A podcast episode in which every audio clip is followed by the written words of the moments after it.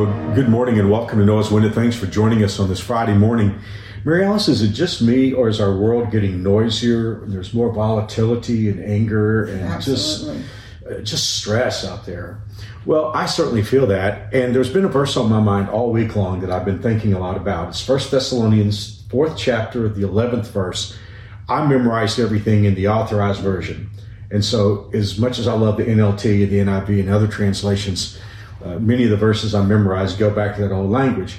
And this is one particular time where the authorized version, I think, nails it real well. And it says, study to be quiet. You know, we don't normally think about studying in terms of being quiet. You know, we think about studying to know what to say, studying to know what to write. But here the Word of God is telling us to study to be quiet. Now, there are other translations uh, that say, make it your goal to live a quiet life. That's our NLT. Uh, make it your ambition to lead a quiet life. I love the Berean Literal Bible, which simply says, strive earnestly to live quietly. That's a that's an interesting comment because evidently, if you have to strive earnestly for something, it's difficult. And it sounds like it's a restraining effort, which, Mm-hmm. and, and boy, wouldn't that stand out in stark contrast in this culture right now? Well, let me go back to the original for just a moment and take that verb study. Study to be quiet means we would have to make it uh, make it an, a, a way of thinking, make it a way of, of research, so that we actually look into our lives and think about why it would be wise to be quiet, the benefits of being quiet. Oh, what you know, what could happen if we're not quiet? Because most of the time, what I've discovered in my life I realize I've been wrong in what I've said, but it's always after the effect. Mm. And I really think the Bible is telling us something here. We need to think carefully about the kind of life that we're living. Not only is this the way we talk, but it's it's just our entire entire, entire life here. What, what do you think when you hear those words? Well, I think it's just something that we should take very seriously because we could stay out of a whole lot of trouble if we would work hard at being quiet. And and also if we're being quiet, that means we're listening more. Mm-hmm. And I think Ooh, most of the time we get in trouble because we're making noise when we should be listening. And if we listen more, you know, you know, we're old enough now that we've experienced so many times. Most misunderstandings happen because we didn't listen well. Right. And so that would be a, kind of a partner to studying to be quiet. You know, with, with social media and with with all the communication that we have in our world today, I think it's really important to remember we don't have to join every conversation. Right. We don't have to answer every everyone who you know tries to provoke us. Sometimes it's wise just to be quiet and let mm-hmm. let silence. In fact, sometimes you have said some of the most powerful answers sometimes is just silence. Now, sometimes silence is very eloquent. Mm-hmm. Well, one more thing, and, and this is maybe this is a bridge too far in my looking at scripture here, but I would point out that it's only a couple of verses later that Paul begins to talk about the rapture. Hmm. And so I'm wondering if the reason why that verse is placed right where it is, it's almost like it's written to us who live in the times of the rapture hmm. to say to us, maybe in this 21st century, if you're a Christ follower, you're going to have to be, you- you're going to have to make it your ambition. You're going to have to study. You're going to have to earnestly strive to lead a quiet life. You have to really make a, an effort. Yeah.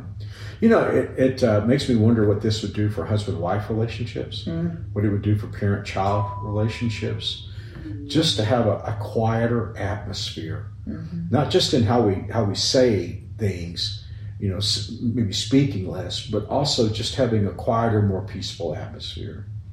Well, definitely, um, it, it works in our benefit in so many different levels. For one thing, when we're quiet and we're listening to others, that's also being quiet is a time where we can listen more to God. Well, this verse has been working through the fabric of my own soul this week. Uh, I've thought a lot about it and just reminding myself, Mark, you need to study to be quiet. You know, you need to think carefully about the importance of words. I live in a world of words, as you all know, uh, every day of my life, and and that is the assignment that God has given me, given me, and the gifting that God has put upon my life. But I want to make sure that all my words count, that they're words that will be pleasing to the Lord and that in these volatile, loud, noisy, screaming days, as God followers, we can still lead a quiet, peaceful life. And, and I really do believe that's what the Word of God is telling us we need to do in these times. Well, that, that blessed me, so I'm, I'm sure it's going to bless Well, you. you're a great example of this because so many times you sort of modify my mood by bringing me back to just some simple reminders, you know, that God is still on the throne and that God answers prayer. And so I really appreciate you. And, and, you know, the Bible talks about a woman who has a quiet spirit. It's not talking about a woman that doesn't talk. It just means a woman who's got a peaceful spirit because she can set the thermostat for the entire house. Mm. And you clearly have done that through the years in our life, in our marriage. No, it's true. Well, one thing I do love to hear you do, especially though, is I love to hear you pray. Um, always, when you pray, God touches my life and speaks through me to me. So, would you pray today? Absolutely. Let's pray. Well, Father, as we think about this verse today, I just pray that you'd help each and every one of us to stop and think and choose our words carefully and to make a, a concerted effort to live a quiet life, to, to be quiet and listen more before we speak and before we get uh, drawn into the noise that this culture uh, has going on right now. And I just pray that you would be with um, be with us in our daily challenges. That you would just guide us through these things. And for each and every family, each and every person that's watching or listening today, I just pray that you would be with them, draw them close to you, give them the wisdom, the comfort, the healing, the provision that they need in their life today. And we're just going to thank you for all the wonderful things that you have done and you are doing. And, and most of all, we're just thankful for what we can look forward to uh, when Jesus comes back, as uh, Mark referenced, this passage is right there talking about the second coming as well, and how we look forward to that, Father. Thank you so much for loving us. Thank you for all you do for us, and we ask all these things in Jesus' name. Amen. Amen. Thank you for joining us. Here's a PS to today's talk. You know, somebody could hear that and say, well, if I'm quiet, people will roll right over me. Think about something for a moment. Isn't it true that everybody listens to a quiet person when they talk?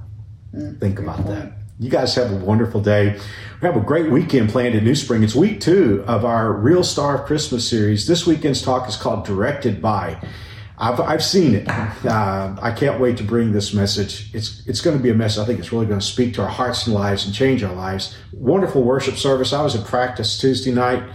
It was a worship service just in practice. So can't wait to And see. tonight is Jingle Jam. That's right. Tonight is Jingle Jam. It's Can't Jingle wait for that. It And so the, the program starts at 7, but you want to come at 6 because that's when all the fun starts. Yeah. Oh gosh. You know, I always think about Mary Alice when I'm at New Spring. I so wish I could have grown up in this church, and I would have sure loved Jingle Jam. So much fun gonna look forward to. It's going to be a great time. So hope we see you there. Well, that's all for today. We'll see you on Monday on Noah's Window. God bless. See you soon.